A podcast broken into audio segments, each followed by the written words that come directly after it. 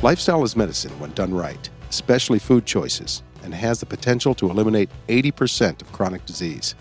Our mission is to be the trusted signal of truth based on the weight of the evidence that rises above the deafening noise of misinformation. We offer you a no nonsense and enjoyable approach to the fundamentals of nutrition and wellness.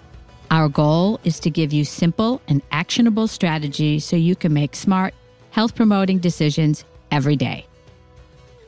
Welcome to the True Health Revealed podcast. I am registered dietitian nutritionist Kathleen Zelman. And today we're going to talk about raising healthy kids. It is readily acknowledged that there's no other period of life when nutrition is more important than the first thousand days. That's roughly pregnancy to two years old. It's a critical window for human growth and development, the brain, the body, the immune system, and laying the groundwork for a lifelong health. So you want to give your baby a healthy start.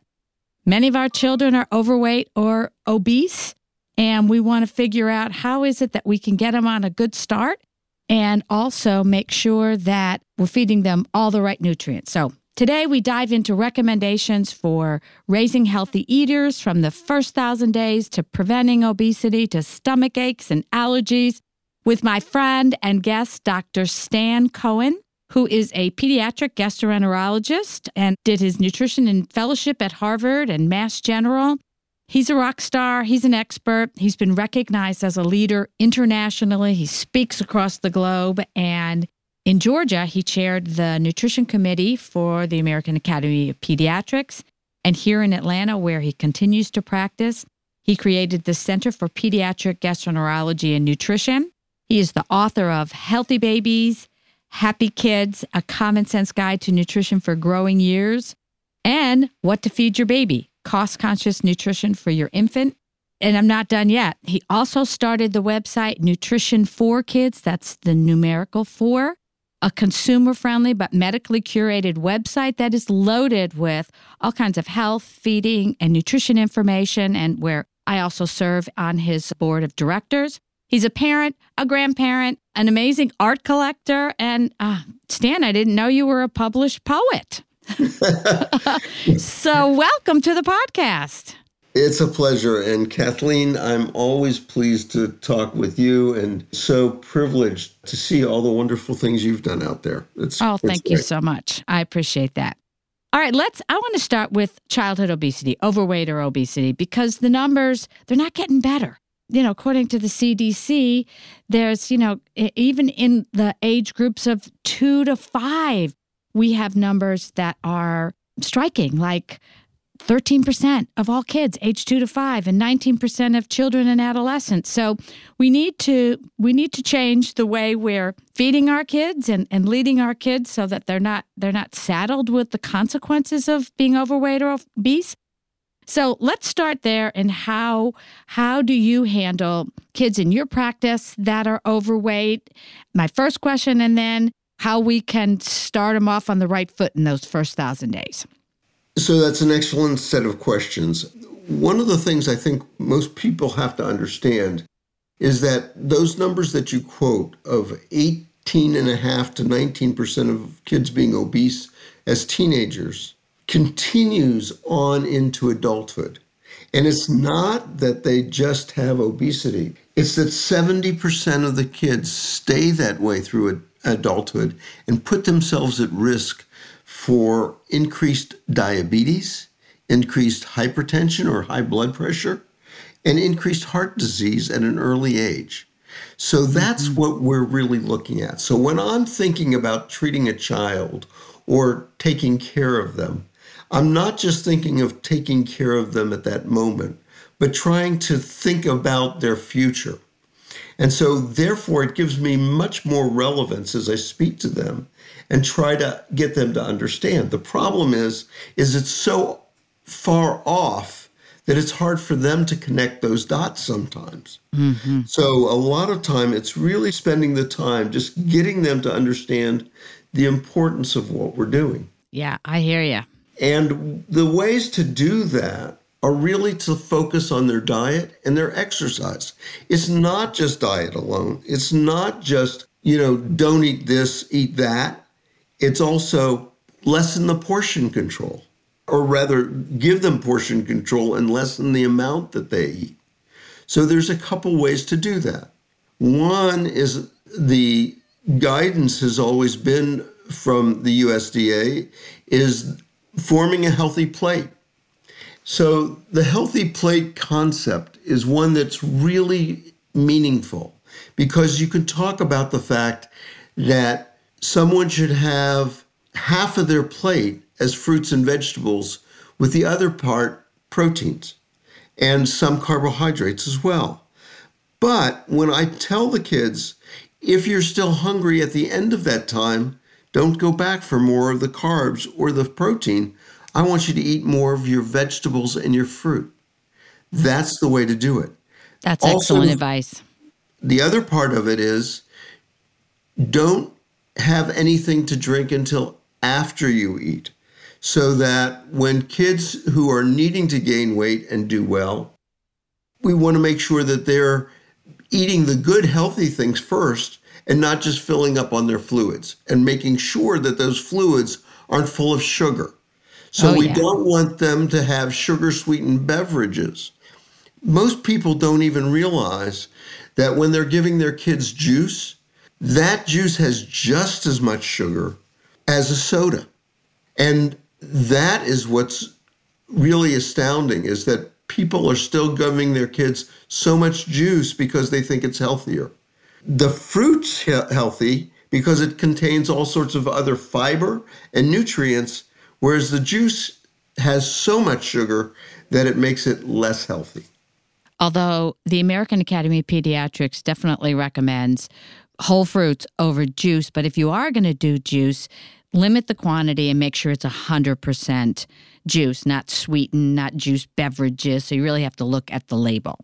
That's correct. Well, uh, I love I love that you know they it's the same thing we say all the time too. Eat more fruits and vegetables. It's really it's they're so loaded with fiber and nutrients and phytochemicals and it they contain all the good stuff. So if we could get get your kids to eat more fruits and vegetables, that's what's really going to help.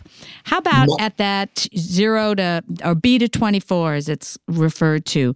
Um, during that phase, can you help like make your child not not want those sweetened beverages and enjoy more fruits and vegetables? The answer is yes. Yay! The, the answer is yes, definitely yes. Let me tell you, there's some secrets here. And there shouldn't be secrets, they should be known by everybody. One of the ways that I often talk about it is a child's fist size. A child's fist size represents a portion size. And I usually go with my mantra of five fists of fruits and vegetables every day. And to get parents and kids to understand that, I ask them if they brush their teeth every day. And they go, yes. And I say, well, why?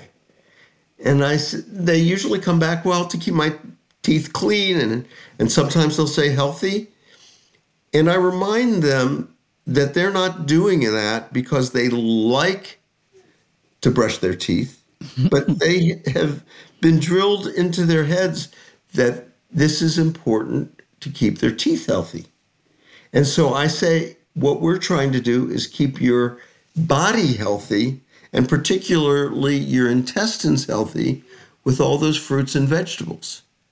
I remind them that I don't tell them to like their fruits and vegetables. I tell them to eat their fruits and vegetables. But if they're prepared right, they're they're delicious. I mean, we, we talk about it with my little grandchildren, and, and you've met them.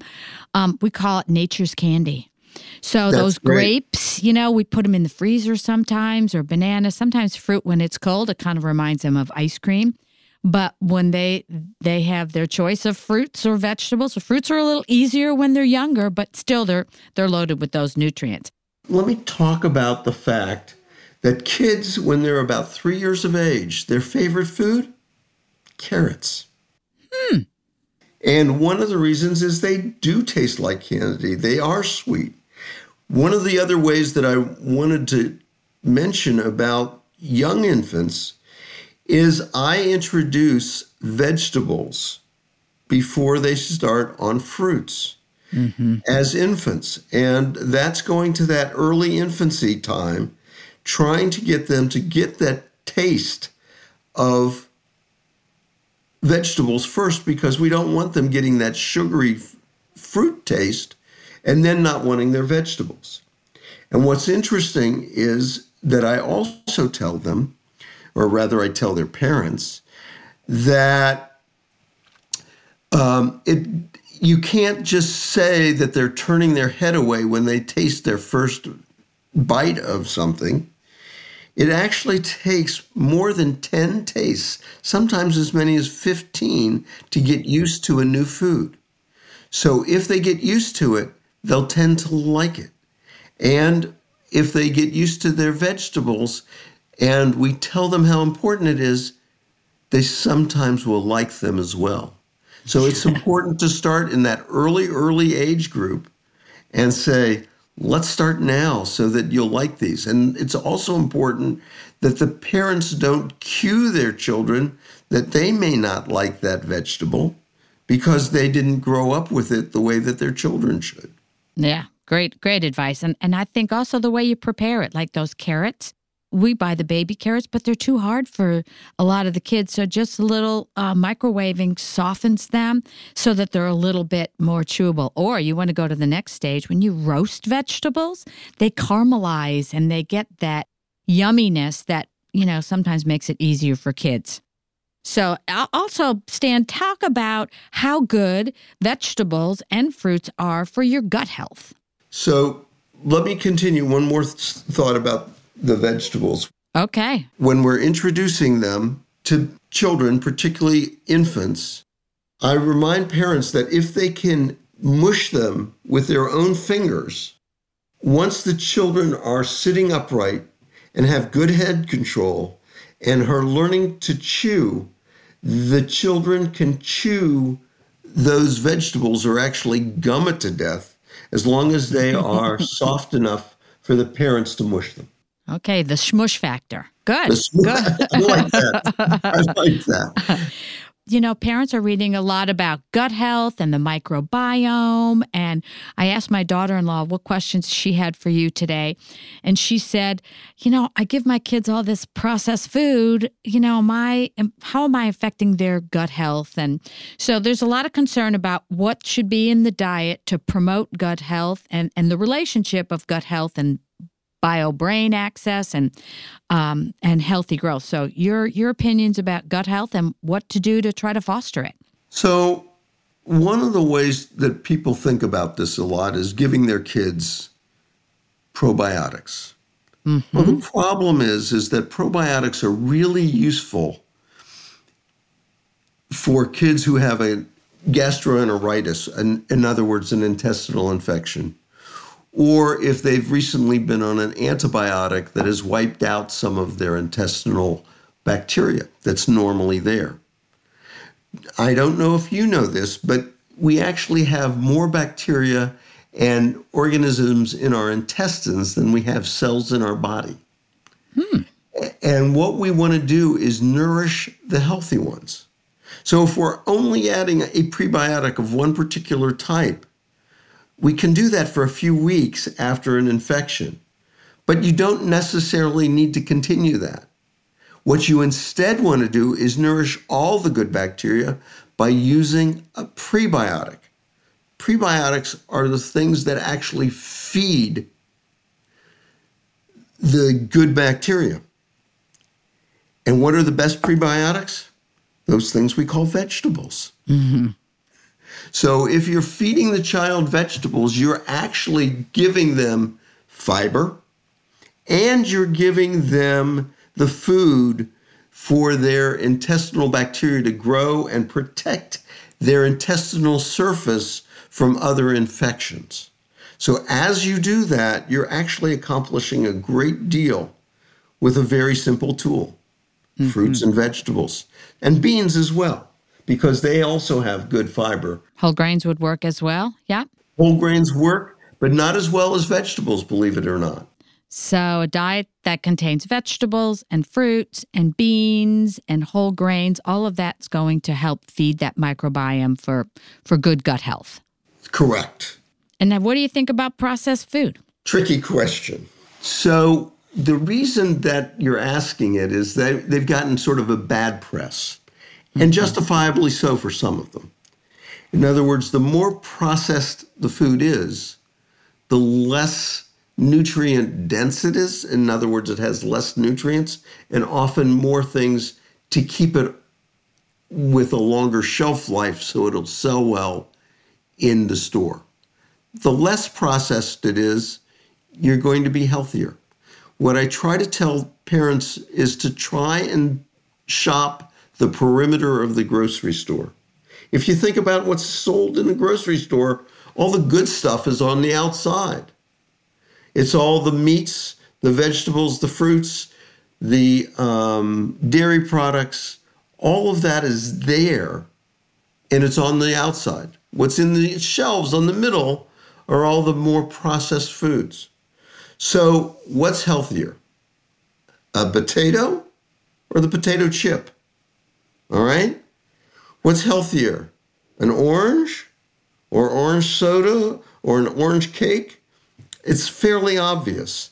So, what you want to do is stay away from those, particularly when there are artificial emulsifiers there, because those emulsifiers can be a problem in terms of uh, working against the mucus layer that's with the bacteria in the intestine to protect the intestinal tract. All right, so keep it clean. Although there are plenty of foods that are in those center aisles, like canned beans, canned tomatoes, you know, soups. And you just have to read labels and, and find ones that are not highly processed. Not only not highly processed, but they don't have extra sugar. Right. Salt. Or salt. Right. Exactly. Right. Those are the things that you want to look it's this idea of, as you were saying earlier, looking at the food label, right. knowing what you're buying. Mm-hmm. Okay, let's uh, let's talk about the new dietary guidelines. So, for the first time since 1980, when we've had dietary guidelines, they have included the age group from birth to 24 months. So, uh, us nutritionists, we were thrilled to see them address it. How did you feel about it, and, and did anything surprise you? So, what the guidelines do is they really set a scientific basis for programmers, institutions, and everything that is within the federal mandate and elsewhere to, to set up policies for like school lunch programs and other programs where we're providing nutrients for the kids. The problem is that not a lot of consumers pay attention to it. Mm. And that's been the longstanding problem. Mm-hmm. If you think about it, the NHANES, the National Health and Nutrition Examination Study, shows that 56% of kids and teens have a poor diet. But it's not just the kids alone. I want to remind everyone that of, of Americans, nearly 90% eat less than their recommended vegetables. 81% right. Eat less than their recommended fruits. And 98% eat less than their recommended whole grains. So we have to move those guidelines into practice so that people take um, uh, those guidelines into a mindful state when they're consuming them and when they're in the grocery store purchasing them. That's right, because it starts in the grocery store. Because parents are buying some of the stuff that that kids are eating instead of if if they had more options at home of fruits and vegetables and the whole grains, that's what they'd eat. And then, of course, parents have to be the role models. So it, it takes a village. That's exactly right. Mm-hmm. It does take those parents to be the role models, and they need to remember that when they're sitting on the couch at night consuming a soda and eating and chips, chips. themselves. right. their, their kids are watching them. You of course, know? so they're right next to them, enjoying it as well. So it's yes, good so advice. The other part of it that is important is that the guidelines now incorporate the idea of infants and toddlers being where all of this starts in the whole lifespan. Um, and that was that was a good part of the guidelines what they've done really is just restated what we've said for years. That Mm-hmm. is, again, when possible, babies should be breastfed. When if they're not able to be breastfed, then a good infant formula should be used appropriately. And we should avoid juices for children under a year of age. And then when we do get them older, we want to keep them on a healthy diet where we don't worry about a specific food so much as the entire pattern of eating, and where we try to eventually limit the saturated fat after they've started growing. Early on, we want that saturated fat in those first few months of um, toddlerhood as well as during infancy so that they can gain and grow and get the the nutrients that they need in order to spur their growth on for their lifetime. Yeah, it's great. I hope people go to the dietary guidelines and look at some of those plate examples and learn a little bit more. All right, so let's move to allergens. Um, it- it's there's so many peanut-free settings and uh, people who are staying away from peanuts because they're afraid of the allergies. But a recent study, not so recent, maybe in the last couple of years, showed that early introduction can potentially mitigate the allergy. So I'd love to hear your thoughts about peanut allergies and then also, you know, milk allergies. So let's start with peanuts. So, what happened is the researchers originally in London looked at the fact that in the Western world we were having increasing peanut allergies, whereas Israel and China had minimal uh, peanut allergy. And the reason why was they were actually introducing it very early in the kids' diets. So a study was done that showed that if we too introduced that before six months of age, we could actually prevent some of the peanut allergies, or at least have the potential to, and particularly in families where there were food allergies already existing. So, what we now try to do is use early peanut introduction and early egg introduction as well, very different than what we did in the past, and get those into the diets early. So, in breastfeeding infants, as well as in formula fed infants, you can actually interrupt that, that path towards peanut allergy and other allergens by beginning earlier. So, do parents need to do this in the presence of their physicians, or can they? Um, we use Bambas in our with our grandchildren, and they love them. They're these soft things that are smushable. Uh, um, that introduces peanut powder, and eggs, of course, are easy. But if you come from a family of allergies, should this be done um, with some sort of medical supervision, or is it safe to try at home? Usually it's safe for most families to try at home. Now, if there is severe peanut allergies in there, you may want to consult your pediatrician or even an allergist if you're already involved with someone. Um, the, the way that we do it is that we introduce, as I said before, vegetables first, then I start fruits, and then as soon as the kids are chewing, and able to um, basically gum it to death, I start them on Bambas or similar peanut protein products to get that peanut protein into their diet, generally about five and a half, six months. Excellent. And then as soon as we do that and they're taking it, then we begin the other proteins like eggs, like flakes of fish, like um, ground meats, and shaved uh, poultry, but staying away from the high sodium um, deli meats that are out there. We don't want the, the infants to get that. Yeah, no hot dogs. well, uh, Stan, so what's the difference between an allergy and an intolerance? Good question. So sometimes that gets very confused for particularly for parents. If you think about milk as a good example, an allergy to milk is an allergy to the protein that's in the milk. So that that protein is what creates allergies in every case. But a lot of people are lactose intolerant. Not infants, by the way. Lactose intolerance doesn't develop until three to seven years of age hmm. for most infants. But that lactose is the sugar that's in milk. And they don't have the ability to break that down and digest it and then absorb it. So instead, it goes downstream into the lower intestine where it um, is broken down by the bacteria down lower, and it can't be absorbed, and instead it forms gases and um, that then cause bloating, discomfort, and gas, as well as potentially some diarrhea with the water that's formed as well.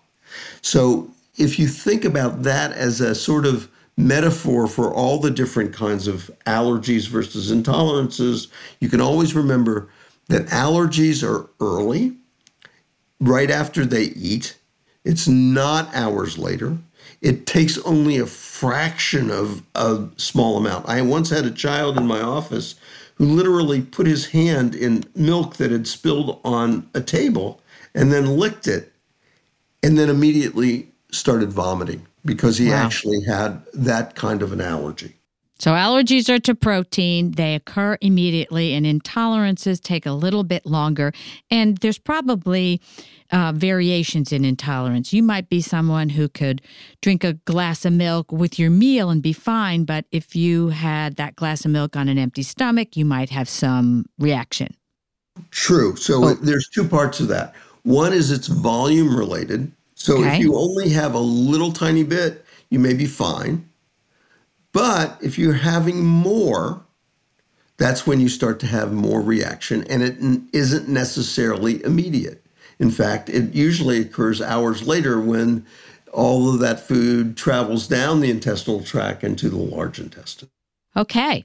So, how about, you know, these routine illnesses? I think there are a lot of parents who are not sure, you know, when kids have stomach aches and diarrhea and vomiting, when is it a sign of something more serious that you should see a doctor? And when is it okay to use the brat diet if you still use that, which was bananas, rice, applesauce, and toast in my day? and an electrolyte solution or some Tylenol? Like, how do parents know what those red flags are that when you need to go see the doctor and when it's just routine kinds of illnesses that can be handled at home? So, when we're talking about particularly intestinal problems, with vomiting or diarrhea, you know that if it's accompanied by a fever, it's usually a virus, and that they'll usually get over that within one, two, or three days, sometimes as long as five. It's significant when there's so much vomiting that they can't keep anything down. If they're merely having diarrhea, you actually want that diarrhea in the beginning to help them evacuate the virus or bacteria that may be causing it. But when that gets to the point that they're also having vomiting with it, or they're having a high fever because um, of the virus and it's going up to 104 or 105 and they can't um, urinate enough um, to flush things out, then you know that you've got a problem. So, again, it's high fever with dehydration, is when you're vomiting to the extent that you're not able to keep anything down, even if you're just giving an ounce or two at a time, or um, when they are just flat out lethargic, because then it can be, and lethargic meaning just laying around, because they can't, uh, you can't then just assume that it's a virus alone that's attacking their intestinal tract. It may be something more significant. How about weight loss? If you see weight loss in your child, should that be a red flag or an alarm? So, weight loss doesn't usually occur immediately unless you're just losing water weight very quickly. What you really want to do is see that they're urinating well, that that urine is nice and clear, not a concentrated yellow, mm-hmm. because that means that they're not getting enough fluid. But when it's the other caveat as well is that if this is just lasting a few days, it's not usually something that needs to see the physician. It's when it's ongoing. And if it's ongoing, you'll often see that weight loss with them Yeah. or their appetite flagging.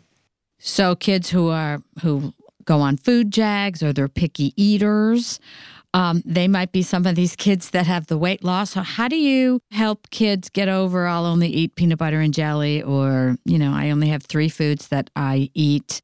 How do you move them past that to get them so that they eat a broader diet? First of all, know that a lot of two and three year olds go through food jags and that they quickly get over them. So I don't try to fight them on a continuous basis on, on that. It's usually go with them and find some things that they'll eat. But there's a couple tricks again. One that we already spoke about, which is where you don't let them drink anything for at least an hour before a meal, and you don't give them anything to drink at the beginning of a meal. You wait until afterwards so that they're really hungry when they're coming to the table and when they're at the table. Two is for parents, it's often best if it's a younger child to feed them off your own plate, meaning kids are much more interested in what their parents are eating than what they have on their own plate. So if you want them to eat those green beans or you want them to eat those carrots or uh, even little pieces of meat, put it on your plate first and only give them a few pieces at a time because if you give them a large portion, it often becomes a game. Yeah, overwhelms them too. Exactly. Oh, that's great. And how about multivitamins? So, um, most kids don't have a great diet. You gave us the statistics. Most of us don't have great diets. But do you routinely advocate that um, kids should take multivitamins every day? Not routinely. It's again, I look at their diet and I try to f- talk to the parents about ways to improving their diet first. But if they don't have a good diet, then I usually say, let's give them a multivitamin because um, we may not getting be getting the nutrients they need. This is particularly true that with kids who have uh, developmental problems, who may have autism, who may have other issues going along at the same time and underlying their problems with eating. That's great. It's sort of nutritional insurance, but certainly better to get all of the nutritional goodness from foods. Correct. All right, Stan, I could talk to you all day. But my last question for you is around alternative milk. So lots of parents think, and maybe right, right or wrong, that their kids might not be tolerating cow's milk. So a little stomach ache or something that might be related elsewhere. They're they're all of a sudden they're removing dairy from the diet and they're replacing it with these non-dairy milk. So what is your what is your opinion and concern about that procedure? That that uh, that swap? So I think there's several issues there. One is that the reason that they're on the milk is really because it's nutritious in terms of the protein, in terms of the calcium, in terms of the phosphorus, um, and also the vitamin A and D that are added um, to make sure that they, they're getting those vitamins as well. So, what you want to do is recognize that if you're just giving them water instead or, or sugar sweetened beverages, you're not really doing them a favor. You really have to get something that replaces those sources of protein uh, and the calcium and the phosphorus in particular, as, as well as the vitamin D.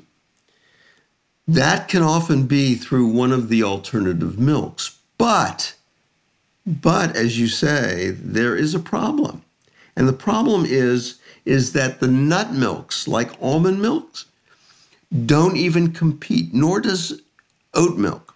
If, for example, a glass of milk, cow's milk, has 120 to 160 calories in every glass, and it has eight grams of protein. Soy milk and pea protein milk, milk that's made out of peas basically, have nearly the same protein content. All, uh, nut milks, almond milk, has only one gram of protein. And all that calories that come from um, the protein and the fat are lost, so that all the the um, calories in uh, the nut milks are much reduced, and they're all from sugars. So you're not getting any of the nutrients that the kids really need, other than the vitamin D and calcium. What you want to do is really, really think about those choices and to find the ones that have higher nutritional content.